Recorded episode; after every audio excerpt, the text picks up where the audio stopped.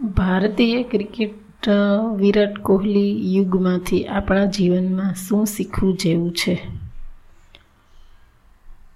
કોહલી જ્યારથી કેપ્ટન બન્યો, ત્યારથી એ તો સ્પષ્ટ હતું કે એ એક એવો કેપ્ટન નહીં બને જે કોચથી દબાઈને રહે.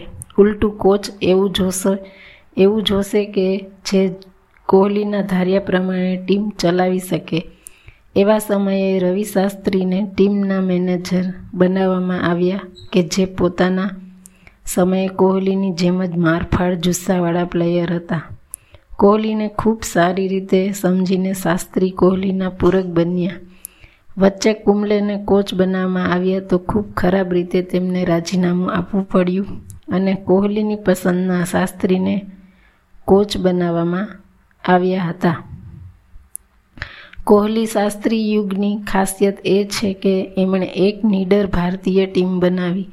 એક એવી ટીમ જેને દુનિયામાં કોઈ પણ ખૂણે જઈને રમવાની બીક નહોતી. ઇંગ્લેન્ડ અને ઓસ્ટ્રેલિયામાં ધોનીની ટીમ ફોર ઝીરોથી હાર્યા બાદ કોહલીની ટીમે હારનો ભય ત્યાગીને બંને જગ્યાએ શાનદાર રીતે જીતી બતાવ્યું હતું.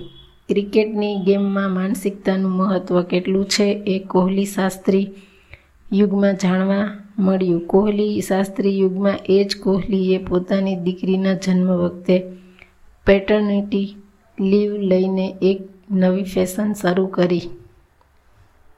કોહલી ઘણા સમય પછી એક એવા કેપ્ટન બન્યા જેને મીડિયા ઇન્ટરવ્યૂ આપવા ગમતા હતા. જ્યાં ધોની એક જૂની પેઢી કે શાંત, ઠંડા માણસમાં માને છે એના હીરો હતા. ત્યાં કોહલી પોતાના ટેટુ, ગુસ્સા અને મોટિવેશન સાથે એક નવા ભારતનો હીરો બન્યા.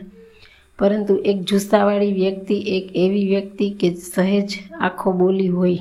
એક વ્યક્તિ કે, એક એવી વ્યક્તિ કે જે જીતમાં થોડો વધારે ખુશ થાય એના માટે હાર પચાવી સહેલી, વધુ અઘરી પડે અને કોહલી સાથે એ જ થયું. કોહલી માટે હાર પચાવી ખૂબ અઘરી પડી.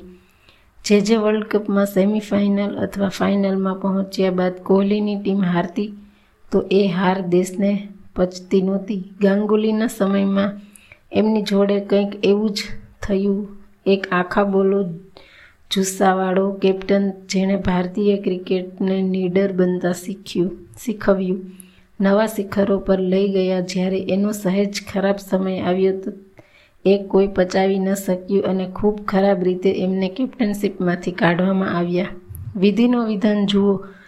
સાહેબ, કે જે ગાંગુલીએ વર્ષોથી પોતાના સાથે થયેલા દુર્વ્યવહાર વિશે વાત કરી, એના જ બીસીસીઆઈ એ કોહલી જેવા મહાન માણસને આ રીતે કેપ્ટનશીપમાંથી બેદખલ કર્યા. ક્યાંક એનું પણ મોટામાં મોટું કારણ કોહલીની હાર દેશને અને મીડિયાને પચી શકે એવી હાર નહોતી. આપણા શાસ્ત્રોમાં સ્થિત પ્રજ્ઞાતાનું ખૂબ મહત્ત્વ છે. એક એવી વ્યક્તિ કે જે દુઃખ અને સુખમાં સ્થિત પ્રજ્ઞ રહી શકે, એ સફળતા પચાવી શકે, જે સફળતા પચાવી શકે, સફળતાને, સફળતા એની જ પાસે જતી હોય છે. એ જ રીતે લક્ષ્મી એની જ પાસે જાય, જે લક્ષ્મીને પચાવી શકે. જે વ્યક્તિ દોડી દોડીને પૈસા ઉડાવે, એની પાસે પૈસા બહુ લાંબો સમય ટકતા નથી. એક સ્થિત પ્રજ્ઞ વ્યક્તિ જ કપરી પરિસ્થિતિઓમાં શાંત રહી શકે અને આસપાસ રહેતા લોકોને શાંત રાખી શકે.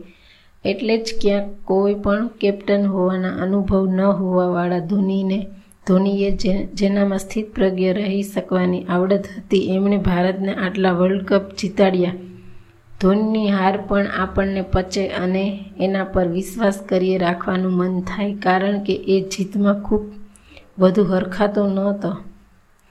એ પોતાને અને પોતાની ગેમ માટે પોતાની લાગણીઓને પોતાના પર જીતવા નથી દેતો અને એટલે જ આટલું જીતે છે. આપણી મોટી, મોટા મોટી શીખ આ યુગને એ હોવી જોઈએ કે એક સ્થિત પ્રજ્ઞ વ્યક્તિ કેવી રીતે બનીએ કે જે સફળતા તો ઠીક, અસફળતા પણ પચાવતા શીખી જાય.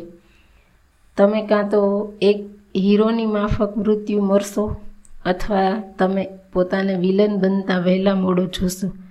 ક્યાંક કદાચ કોહલી માટે કેપ્ટન બાબતે બીજું સાચું છે, પરંતુ આ શેર માત્ર ઘાયલ થયો છે, મર્યો નથી અને ઘાયલ શેર વધારે ઘાતક હોય છે, એ પણ યાદ રાખજો.